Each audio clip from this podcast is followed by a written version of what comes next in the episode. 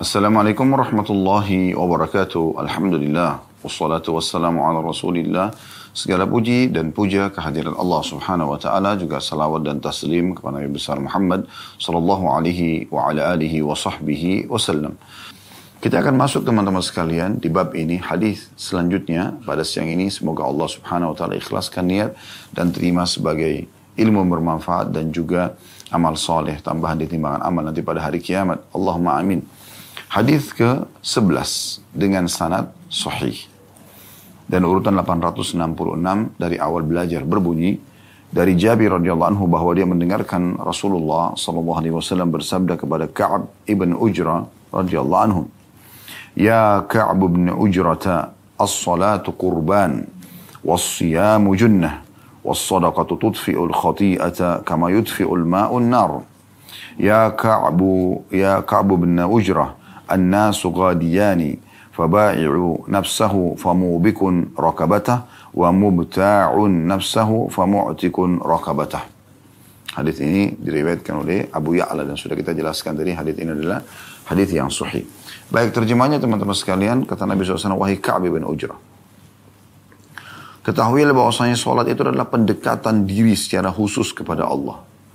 Puasa itu akan menjadi perisai dan sedekah akan melenyapkan dan membersihkan kesalahan atau dosa-dosa sebagaimana air memadamkan api. Wahai Ka'ab bin Ujrah, manusia itu ada dua macam di pagi hari.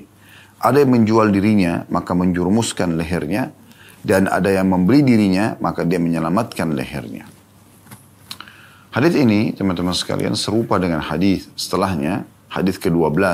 Oleh karena itu kita akan bacakan sekaligus ya.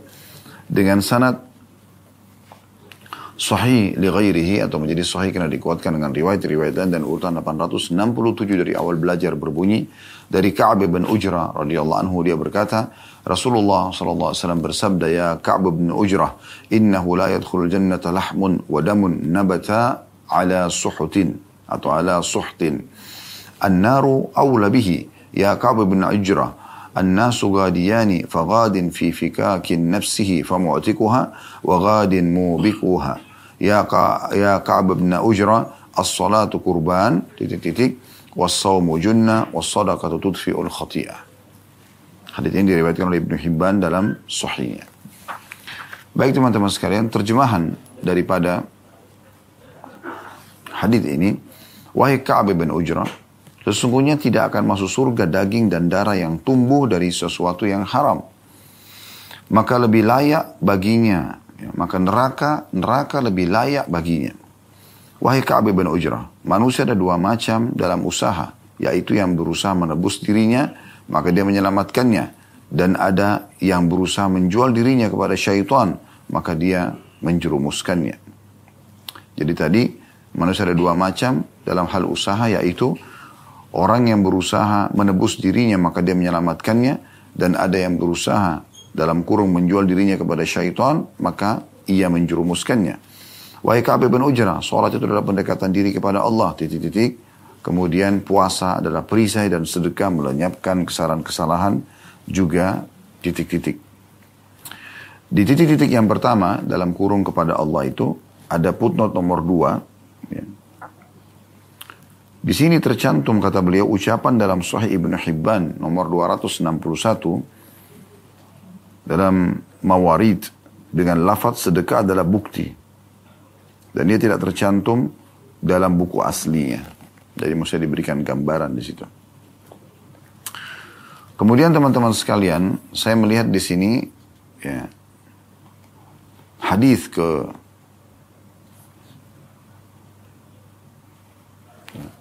13 ini ada kemiripan maka saya juga coba bacakan sekaligus hadis ke-13 sahih di ghairihi dari Muadz bin Jabal radhiyallahu anhu dia berkata kuntu ma'an nabi sallallahu alaihi wasallam fi safar titik-titik fa dzakara al-hadits ila an qala fihi thumma qala ya'ni an-nabi sallallahu alaihi wasallam ala adulluka ala abwabil khair قلت يا رسول بلى يا رسول الله قال الصوم جنة والصدقة تطفئ الخطيئة كما تطفئ الماء النار Hadis ini riwayatkan Tirmidzi dan beliau mengatakan hadis ini hasan sahih dan dikatakan oleh Mundri ia akan hadir selengkapnya dalam bab anjuran diam dalam kitab adab di bab kedua.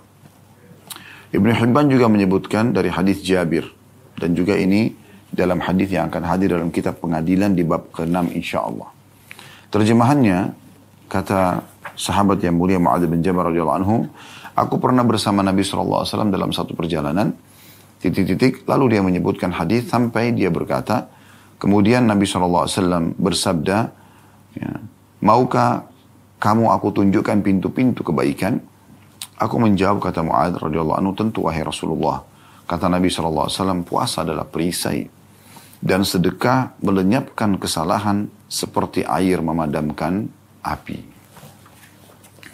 Tiga buah riwayat yang sudah teman-teman dengarkan semuanya ya. Dimulai dari riwayat yang ke-11, urutan semua 11, 12, dan 13 ini, ada pesan-pesan penting dan banyak sekali pesan dari Nabi Sallallahu Alaihi Wasallam yang tergabungkan dalam hadis-hadis ini.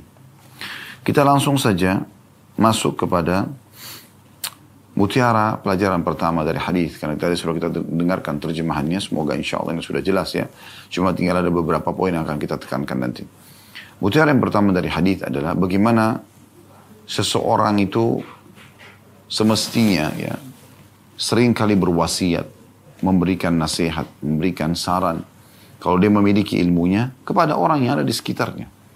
Dia mulai dari orang-orang yang terdekat yang dia harapkan semoga orang itu bisa mengamalkan ilmu tadi. Di sini Nabi Shallallahu Alaihi Wasallam memanggil Ka'ab bin Ujrah radhiyallahu anhu dan memberikan wasiat ini kepada beliau. Karena Ka'ab bin Ujrah pada saat itu sedang bersama Nabi alaihi salatu wassalam. Walaupun tujuan Nabi SAW adalah akan tersebar dan terdengar oleh umat sebagaimana juga kita bisa mendengarkan dan mengetahui serta mempelajari pada siang ini insya Allah.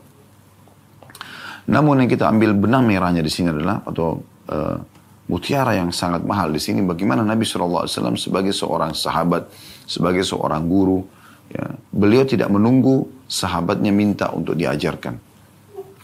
Beliau juga menyampaikan ya, sesuai dengan kondisi dan keadaan para sahabatnya atau umatnya. Ada yang datang dinasihati tentang jangan ya, berdusta, ada yang jangan riba, ada yang jangan mencuri, ada yang jangan berzina, ya masing-masing dengan keadaan dan kondisinya. Jadi kalau kita sedang mau menasihatin seseorang, maka fokus kepada apa yang sedang dia butuhkan. Dan dalam nasihat dianjurkan untuk tidak terlalu panjang. Dalam arti kata, fokus kepada satu permasalahan yang penting tuntas daripada kita menumpukkan dalam satu kali wasiat semuanya ya uh, bertumpuk yang memang berbeda-beda bahasan. Sehingga si med'u atau orang yang sedang didakwahi atau orang yang sedang diberikan nasihat tidak bisa uh, mencerna secara keseluruhan.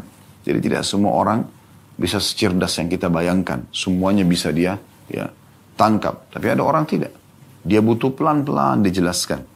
Ya, makanya Imam Syafi'i rahimahullah karena fahamnya bahwasanya ilmu itu mahal dan setiap kali orang dapat hidayah karena dia maka dia pun akan panen pahalanya.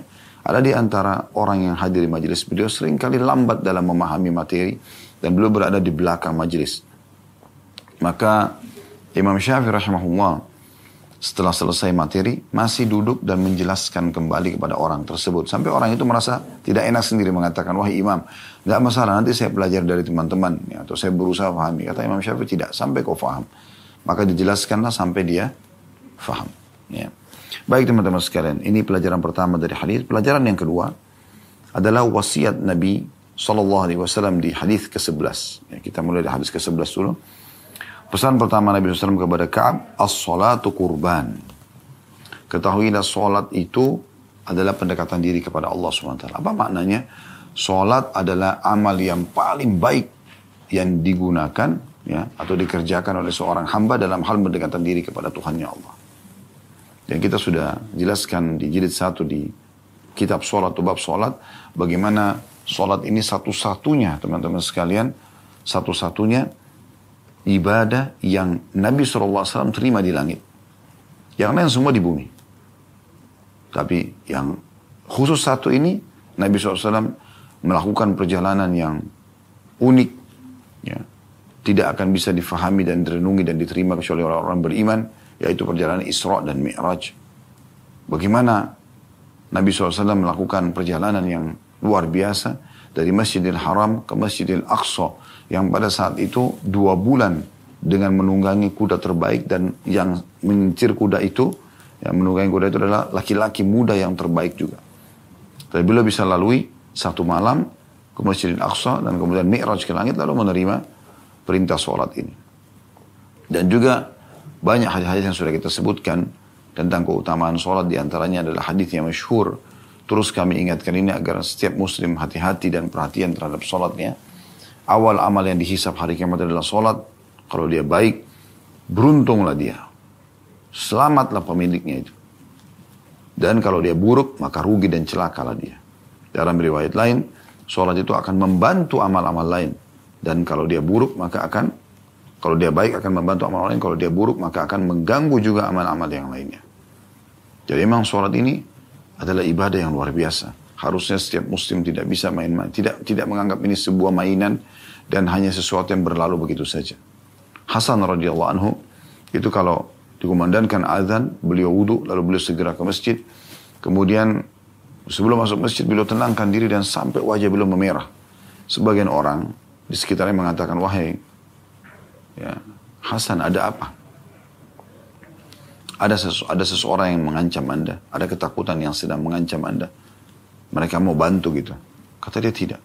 Apakah kalian tidak tahu saya akan masuk dan menghadap kepada siapa sebentar lagi? Sholat. Mereka agungkan sholat itu. Mereka agungkan sholat itu. Mereka sadari kalau mereka akan berbicara dengan sang raja yang sebenarnya. Mereka tahu mereka akan menghadap dan mendekatkan diri kepadanya. Zat yang satu-satunya pemberi rezeki. Satu-satunya yang menghidupkan dan mematikan. Satu-satunya yang mengatur pergantian siang malam. Satu-satunya yang menurunkan hujan dari langit. Satu-satunya yang menciptakan segala sesuatunya dan mengatur semua yang ada di alam semesta ini. Allah subhanahu wa ta'ala. Bagaimana seorang mukmin tidak tergetar hatinya pada saat sholat, sementara dia tahu dia sedang ber, dia harus tahu kalau dia sedang berhadapan dengan zat yang sempurna dan maha mulia dan tidak butuh pada siapa pun, termasuk kita sendiri. Kita lah yang butuh dengan kata kepadanya. Dan sebagai nikmat yang harus kita syukuri, bagaimana Allah mudahkan kita dipilih dari antara hamba-hambanya yang tergerak hatinya untuk mengerjakan sholat dan mempelajarinya. Maka ini jangan disia-siakan. Jangan pernah berpikir teman-teman sekalian sholat itu seakan-akan kewajiban yang di store begitu saja. Tidak. Kita harus jadikan sholat itu adalah pendekatan diri kepada Allah subhanahu wa ta'ala. Sesuatu yang kita sendiri butuh. Tidak boleh disia-siakan. Maka ini penting. Ya. Jadi ini pelajaran dari potongan yang kedua dari hadis dan sekaligus mutiara yang kedua adalah as-salatu kurban. Makanya dalam beberapa atau uh, ada riwayat yang tersebutkan Nabi alaihi salatu wassalam itu kalau ada sesuatu yang beliau inginkan atau ada hajat atau ada keperluan, maka beliau segera menuju ke sholat. Ya. Jadi sholat ini luar biasa gitu. Dan kalau orang kerjakan ikhlas karena Allah SWT, Allah sudah sebutkan dalam Al-Quran. Inna sholat tanha anil fahsyai wal munkar. Sholat pasti akan menahan seseorang dari perbuatan keji dan mungkar. Tidak ada kriminal yang akan dia lakukan. Kalau dia jaga sholatnya, dia akan jadi orang baik. Tolak ukur orang ini baik atau tidak adalah bagaimana sholat dia jaga. Kalau dia jaga sholatnya azan dia langsung aktif, tinggalkan semua aktivitas lalu dia sholat. Dalam sholatnya pun dia tahu tiga hal yang harus dia jaga. Tepat waktu, tepat gerakan, dan tepat bacaan. Bahasa sederhana adalah khusyuk. Ya, gabungannya. Maka orang ini yang paling layak menjadi suami, yang paling layak ya, menjadi istri, yang paling layak menjadi sahabat, yang paling layak menjadi partner bisnis, dan seterusnya. Ini tolok ukurnya. Sepintar apa pun dia, ya, secantik dan setampan apa pun dia, kalau tidak sholat, selesai, lupakan saja. Tidak ada manfaatnya bagi kita. Ya. Maka sholat adalah tolok ukurnya. Sampai waktu Umar radhiyallahu anhu sudah ditusuk. Dan datang tabib mengecek separah apa sih luka Umar. Lalu diberikan minum beliau susu. Pada saat beliau minum susu, dari lubang tusukan Abu Lu'lu yang ditusuk dari punggung belakang ya tembus sampai ke depan itu keluar susunya. Maka tabibnya tahu kalau ini tidak akan selamat. Di masa itu tidak ada peralatan canggih seperti kita sekarang. Ini tusukan yang luar biasa gitu membinasakan memang. Dan Umar radhiyallahu sempat pingsan lama dia pingsan dan tabib satu orang sekitar itu tahu kalau dia sedang ya, Pingsan bukan mati karena masih bernafas.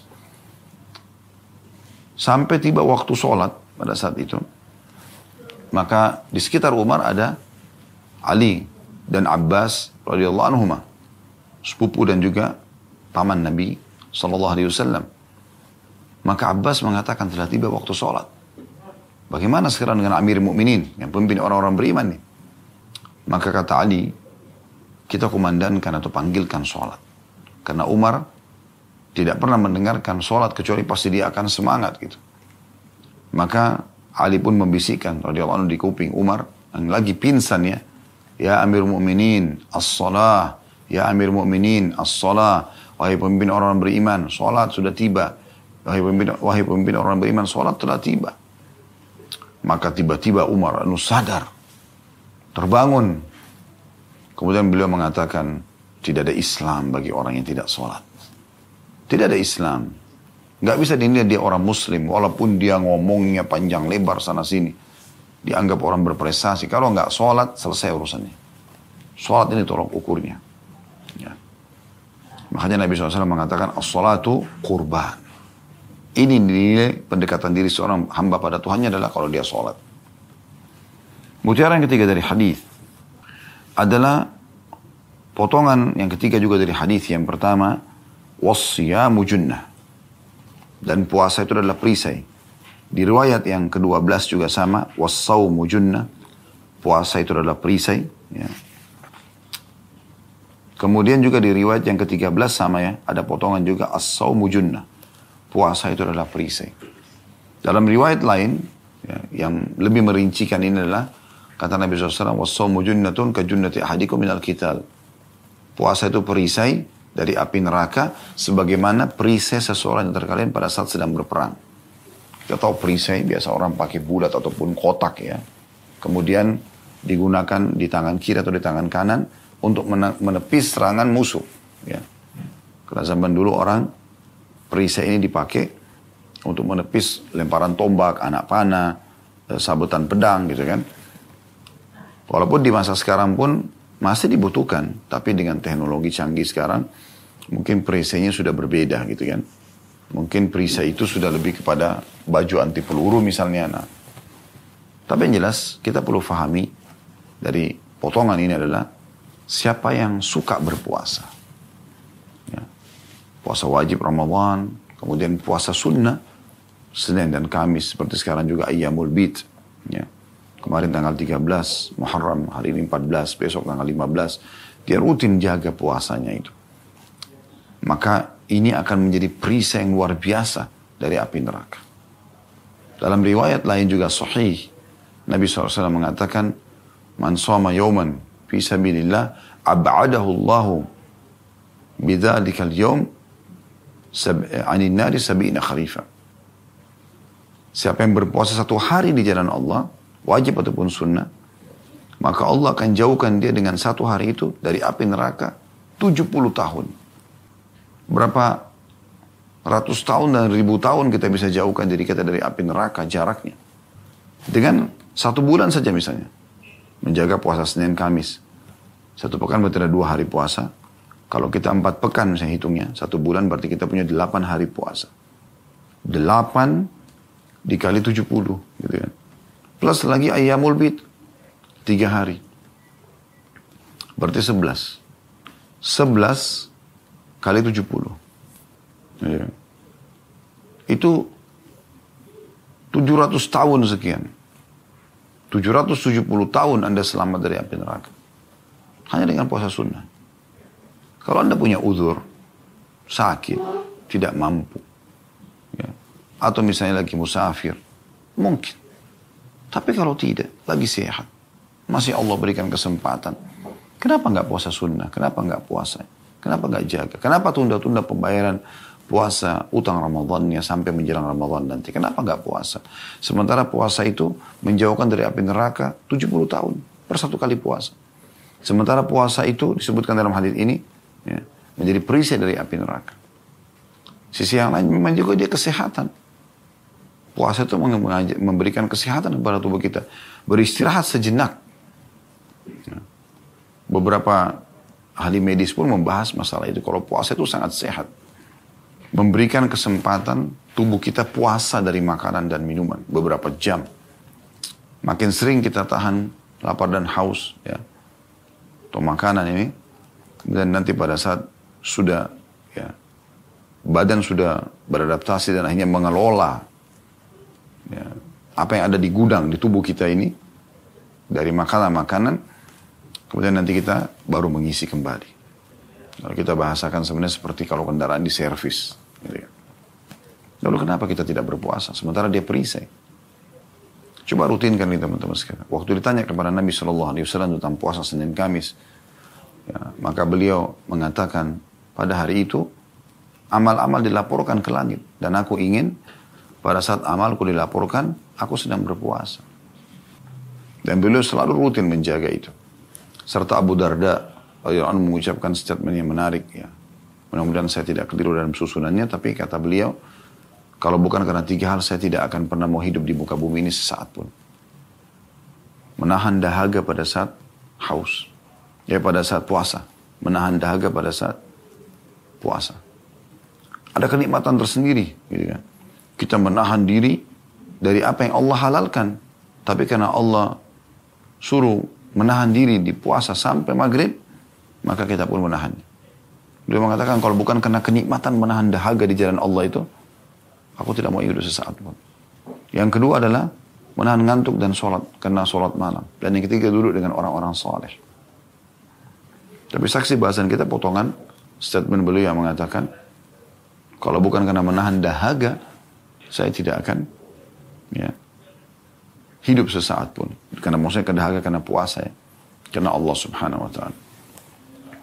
Potongan yang keempat dari hadis kita, hadis yang ke-11 dan ini yang jadi saksi bahasan kita adalah was-sadaqatu tudfi'ul khati'ata kama yudfi'ul ma'un nar. Dan sedekah itu pasti akan menghapuskan kesalahan-kesalahan, dosa-dosa sebagaimana api memadamkan eh, sebagaimana air memadamkan api. Begitu juga di riwayat 12 sama was-sadaqatu tudfi'ul khati'ah sedekah pasti akan memadamkan ya, kesalahan-kesalahan. Dan di riwayat yang ke-13 juga wasadaqatu tudfi'ul khati'ata kama tudfi'ul ma'un nar. Mirip dengan riwayat yang ke-12. Dan sedekah pastikan melenyapkan kesalahan seperti air memadamkan api. Subhanallah contoh inilah sangat luar biasa ya. Yang paling cepat memadamkan api, air. Air. Langsung dia bisa padam dengan api itu. Eh, dengan air itu. Api bisa padam. Makna daripada hadis ini adalah bagaimana orang yang rutin bersedekah itu akan mendapatkan banyak hal. Di antaranya pahala dari sedekahnya. Tentu kita bicara ikhlasnya. Pahala dari sedekahnya dia akan dapatkan. Yang kedua, dia akan dapat ganti dari Allah anda bisa baca dalam surah Sabah surah nomor 34 ayat 39-nya. Allah berfirman, "Ma anfaqtum min syai'in fahuwa yukhlifu." Apa pun yang kalian infakkan jalan Allah, maka dia pasti akan ganti. Kemudian juga di sini disebutkan sedekah itu akan menghapuskan dosa-dosa. Kalau Anda bertanya, memang apa manfaatnya dosa-dosa termaafkan? Anda lepas dari hukuman Allah. Anda lepas dari beban-beban selama itu dia karena dosa itu jadi beban dalam hidup kita. Dalam jiwa kita itu beban. Ya. Dan fasilitas yang tertahan karena dosa dan pelanggaran bisa kita raih kembali. Nah, mungkin ada mengatakan, Ustaz, kan ada istighfar, ada taubat. Ya, Allah dengan kemahamurannya memberikan banyak cara untuk menghapuskan dosa kita. Bisa dengan istighfar dan taubat. Bisa dengan umumnya seluruh amal-amal soleh. Dan bisa dikhususkan dengan sedekah. Jadi kalau Anda punya peluang bersedekah, sedekah dan sudah ini memang ini jadi saksi bahasan dalam kitab dalam kitab sedekah ini. Dan dalam bab kita ini inilah saksi bahasan dari hadis. Yaitu sedekah akan menghilangkan, melenyapkan seluruh kesalahan-kesalahan sebagaimana air memadamkan api. Berarti sangat luar biasa pengaruhnya sedekah ini. Tidak penting secara kuantitas, tapi yang penting secara kualitas. Kalau bisa gabungkan keduanya, tentu lebih baik. Artinya, secara kuantitas besar dan secara kualitas ikhlas gitu kan. Maka dia sempurna. Gitu kan. Ini yang kata Nabi SAW, nikmah malu salih fiyadi abdi salih. Sebaik-baik harta yang bagus, yang halal dan banyak itu di tangannya orang saleh. Gitu kan. Nah ini terbaik. Tapi kalau tidak, anda tidak mampu secara kuantitas. Anda cuma bisa tadi, sudah kita jelaskan dalam hadis sebelumnya. Hanya bisa bersedekah dengan dengan sebutir kurma, eh, apa sebe, eh, setengah, separuh dari kurma misalnya. Maka nggak ada masalah. Yang penting kualitasnya, yaitu keikhlasannya. Kalau ikhlas akan diterima oleh Allah subhanahu wa ta'ala. Kemudian Nabi alaihi salatu wassalam berkata kepada Ka'ab bin Ujrah, dan ini pesan yang kelima ya, dari hadis. An-nasu gadiyani فباعي نفسه فموبك ركبته ومؤتاع ومبتاع نفسه فمعتك ركبته yaitu manusia ada dua macam kalau tiba di pagi hari. Kalau hidup lagi kayak kita tadi tiba di pagi hari Alhamdulillah Allah masih kasih kita umur. Semoga insya Allah di atas ketaatan yang benar. Ya. Allahumma amin. Dikatakan sih Nabi SAW kalau tiba pagi hari maka manusia ada dua macam. Cuma dua saja. Ada yang menjual dirinya maka menjurumuskan lehernya. Apa maknanya di sini? Menjual dirinya, dijelaskan di hadis ke-12. Ya. Ada yang berusaha menjual dirinya kepada syaitan, maka menjurumuskannya. Maksudnya apa? Dia transaksi sama syaitan. Syaitan tawarkan apa pun semuanya iya. Tawarkan zina iya, giba, gosip iya, fitnah iya, memukul iya, menipu, menipu orang iya. Semuanya iya. Kemudian kewajiban-kewajiban sholat ditinggalkan iya. Semuanya iya. Ini orang menjerumuskan dirinya pada api neraka. Kecelakaan. Dan ada orang, semoga Allah selamatkan dari ini tentunya. Dan ada orang, kata Nabi SAW, dia membeli dirinya, maka dia menyelamatkan lehernya. Apa makna membeli dirinya? Di hadis kedua 11, di hadis ke-12 dijelaskan. Dan ada orang berusaha menebus dirinya, ya, maka dia menyelamatkannya. Maksudnya menebus ini, dia bersedekah. Dia berbuat amal saleh. Dia menebus dirinya kepada Allah subhanahu wa ta'ala. Karena banyak dosa-dosa. Satu dosa sudah cukup membuat kita dihukum oleh Allah subhanahu wa ta'ala. Tapi ada orang coba menebus kesalahannya itu dengan sedekah. Dia bersedekah, akhirnya dia bisa selamat. Dan ini sejalan dengan hadis nasihat Nabi Yahya alaihissalam yang disampaikan oleh Nabi Shallallahu alaihi wasallam pada saat dia nasihati ya Bani Israel untuk bersedekah. Karena perumpamaannya adalah seperti orang yang sedang ditawan oleh musuh. Ya. Dan diikat tangannya ke lehernya, dibelenggu. Gak bisa bergerak. Kemudian dibawa ke satu tempat untuk dipenggal lehernya. Maka dia pun mengatakan, saya menembus diriku ini dengan seluruh apa yang aku miliki. Maka dia terus menembus dirinya sampai dia dibebaskan dari penggalan tersebut. Artinya, kita kan tidak pernah tahu dosa-dosa kita ini. Ya. Mungkin sudah sekian tahun kita lakukan, tapi masih belum terhapus. Sehingga ini bisa setiap saat menjadi pemasak, berpasa, ber, ber, ini bisa menjadi masalah buat kita. Kalau apa yang terjadi, ya, kita harus terus mencari jalan selain istighfar dan taubat, juga bersedekah dengan berharap ini nanti akan hilang. Maka tidak ada lagi hal-hal yang bisa menjerumuskan kita pada hukuman Allah subhanahu wa ta'ala. Karena sedekah ini. Jadi sedekah itu subhanallah dicintai oleh Allah, dicintai oleh makhluk. Ya. Maksudnya orang yang dermawan itu Allah suka sama dia. Allah suruh kita berinfak. Wa ma lakum la tunfiqu bisabilillah walillahi mirathus samawati wal ard. Kenapa kalian tidak mau berinfak di jalan Allah sementara Allah yang menyuruh kalian pemilik pemilik seluruh yang ada di alam semesta ini. Artinya dia akan ganti. Kenapa takut? Gitu kan. Dan Nabi SAW nasihati juga Asma binti Abi Bakar radhiyallahu anhu. Jangan kau tahan-tahan. Jangan perhitungan kalau sedekah. Maka juga akan tertahan untukmu. Atau Allah akan balas kau yang serupa. Ini adalah amal yang luar biasa gitu. Maka Nabi SAW ingatkan masalah itu. Ada orang yang menjual, menebus dirinya. Ya, dengan sedekahnya.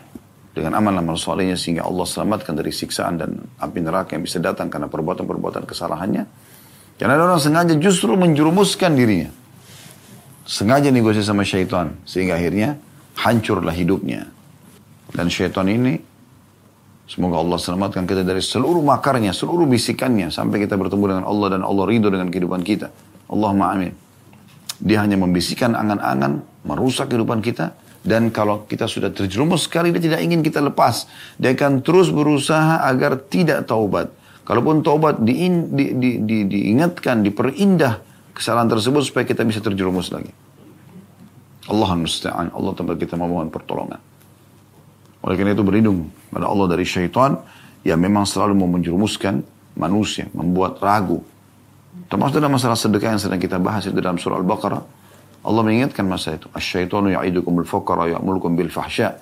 Sungguhnya syaitan itu selalu menakut-nakuti kalian dengan kemiskinan dan selalu menyuruh kalian berbuat fahsya, kejahatan. Ulama tafsir menyebutkan kejahatan saya adalah kikir.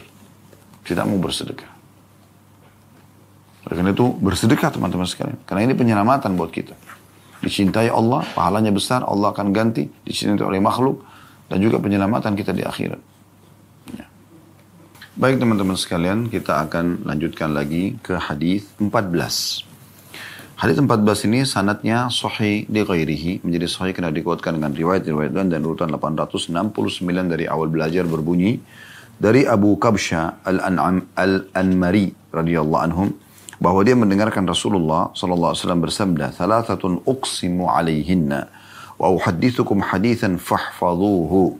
Qala ma naqasa malu 'abdin min sadaqatin wala dhulima 'abdun madramatan sabara 'alaiha illa zadahu Allahu 'izza wala fataha 'abdun baba mas'alah illa fataha Allahu 'alaihi baba faqrin aw kalimatan nahwaha wa uhaddithukum hadithan fahfadhuhu qala إنما الدنيا لأربعة نفر.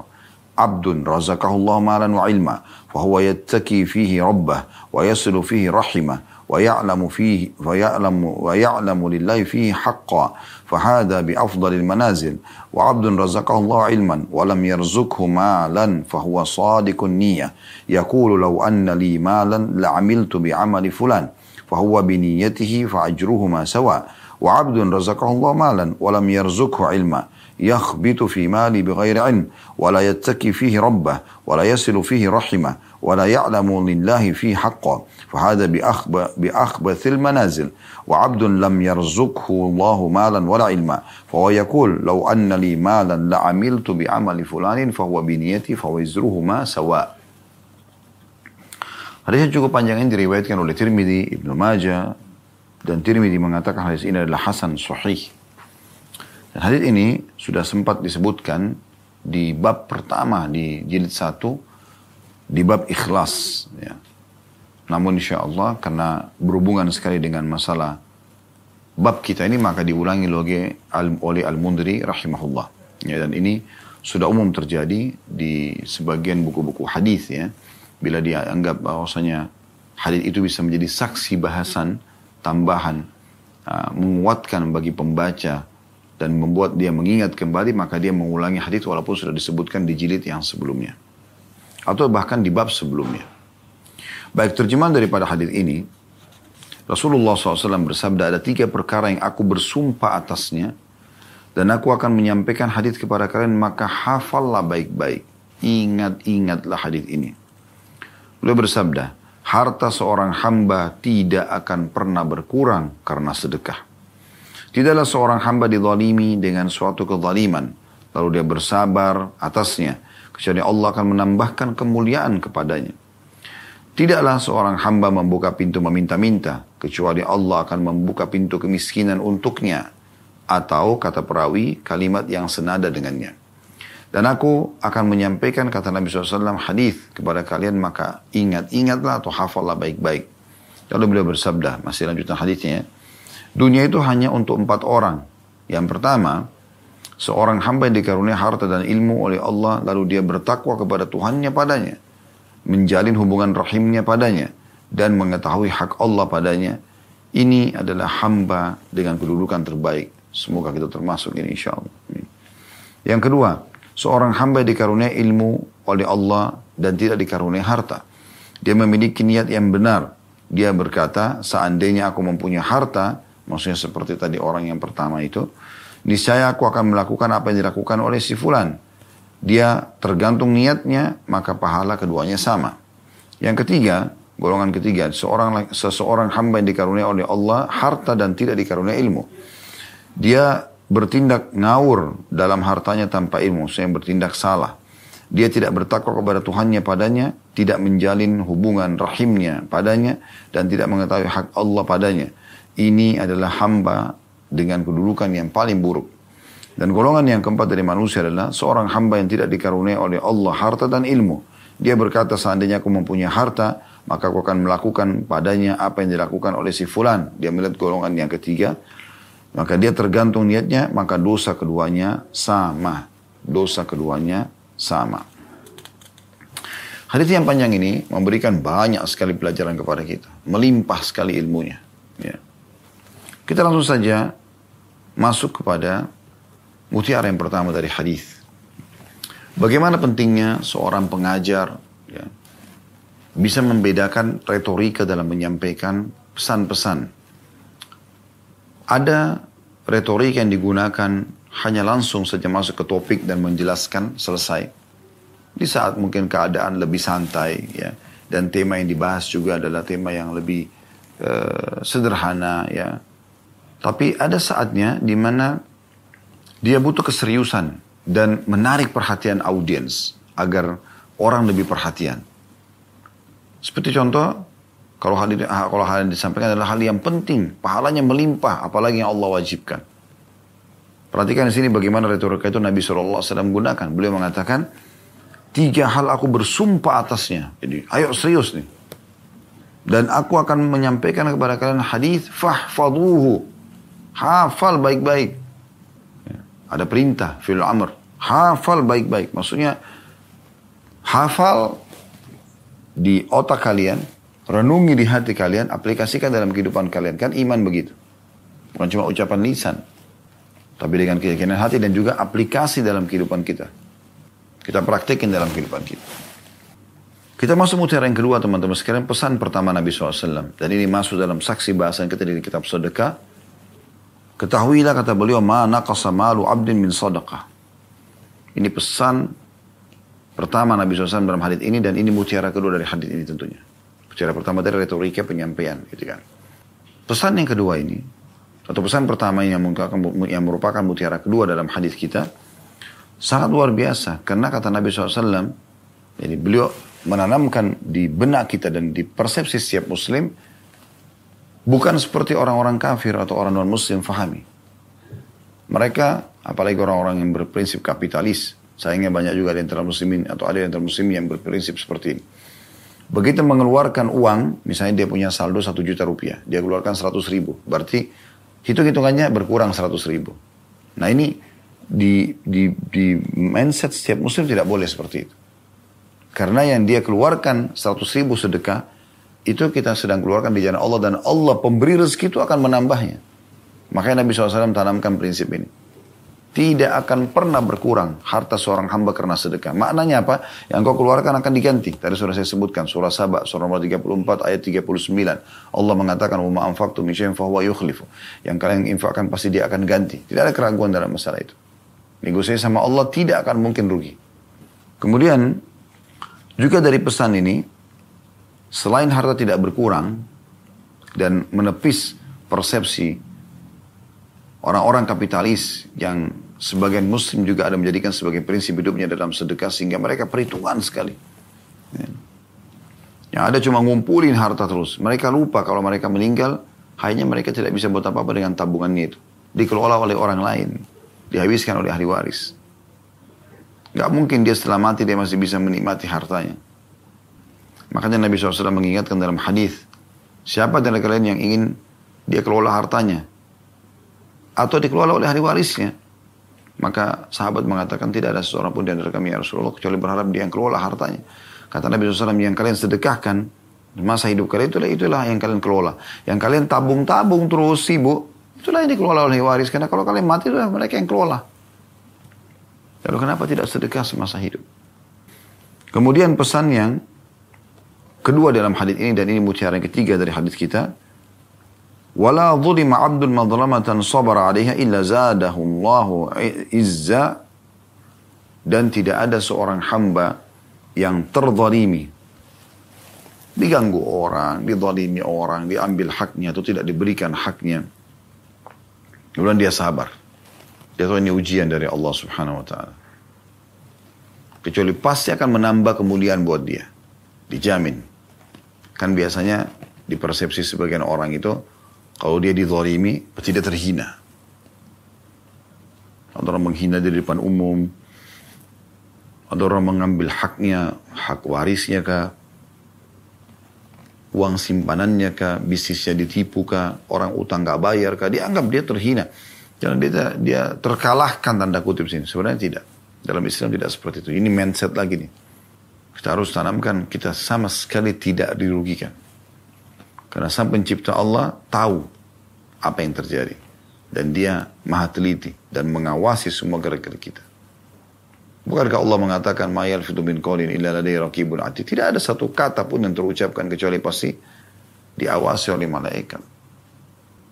Atau terjaga terkontrol.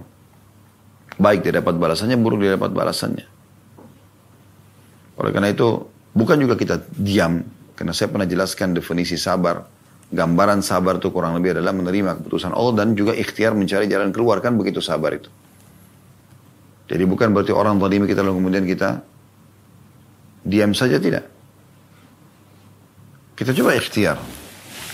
Misal contoh, kita ingatkan tentang kezalimannya. Jangan mengganggu. Bayar utang. Jangan mengambil yang bukan haknya. Kalau dia nggak mau, kita mau tempuh jalur hukum, boleh saja. Tidak mengurangi pahala. Sambil kita bersabar menikmati prosesnya. Atau kita lihat kita tidak punya power, nggak punya kemampuan. Motor kita dicuri, mobil dicuri, apalah segala macam. Ketoliman terjadi banyak. Kemudian kita lihat tidak ada manfaatnya. Saya tidak bisa lagi, tidak punya kemampuan. Sekarang kalau motor saya saya mau cari, mungkin saya butuh uang lebih mahal daripada harga motor itu. Lalu dia bersabar. Dalam arti kata, keputusan dia bukan tidak mau ikhtiar, tapi sepertinya mentok dari pengalaman orang-orang selama ini susah untuk mendapatkan kembali. Misal contoh. Maka ini juga tidak masalah. Ya. Dan Allah pasti akan tambah bagi dia kemudian, maksudnya Allah akan gantikan ya, kezaliman-kezaliman tersebut dengan kemuliaan. Pesan yang keempat dari hadis dan ini mutiara maaf ini pesan yang ketiga dari hadis. Ya. dan ini mutiara yang keempat. Ya. yaitu babal mas'alah illa fatah Allah alaihi babal faqr au nahwaha. Dan tidak ada seorang hamba yang membuka pintu mengemis. Suka mengemis.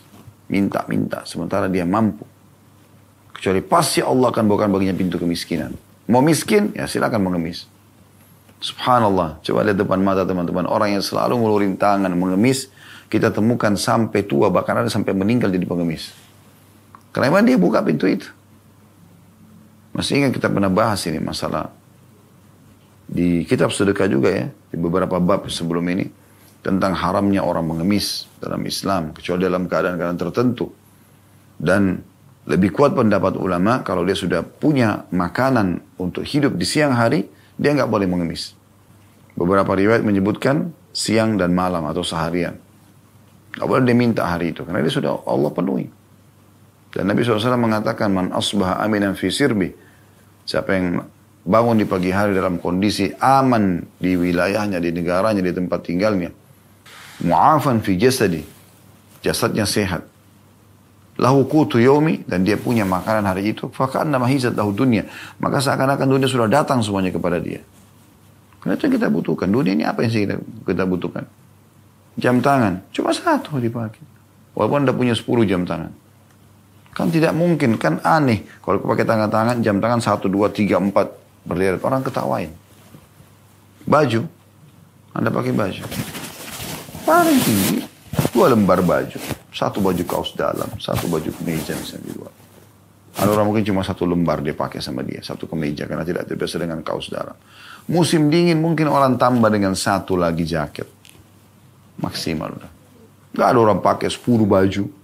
Batasan dunia begitu. Kacamata. Orang pakai satu. Walaupun punya 10 kacamata. Kopi ya, orang pakai satu. Celana, orang pakai satu. Sepatu, pakai satu. Walaupun punya tiga sepatu, nggak mungkin sepatu di semuanya. Sendal juga begitu dan seterusnya. Mobil, walaupun punya sekian mobil, mobil dia pakai satu. Nanti selesai pakai ini baru bisa pakai. Tidak bisa bersamaan dia pakai semua. Ada batasannya. Dunia seperti itu. Maka kalau sudah ada kebutuhan kita terpenuhi untuk hari itu saja sudah cukup. Dan jangan selalu lihat orang di atas kita, lihat orang yang di bawah kita. Ini pesannya. Kemudian Nabi SAW menambahkan lagi, tadi itu sudah kita jelaskan ya, potongan keempat dari hadis tadi ya.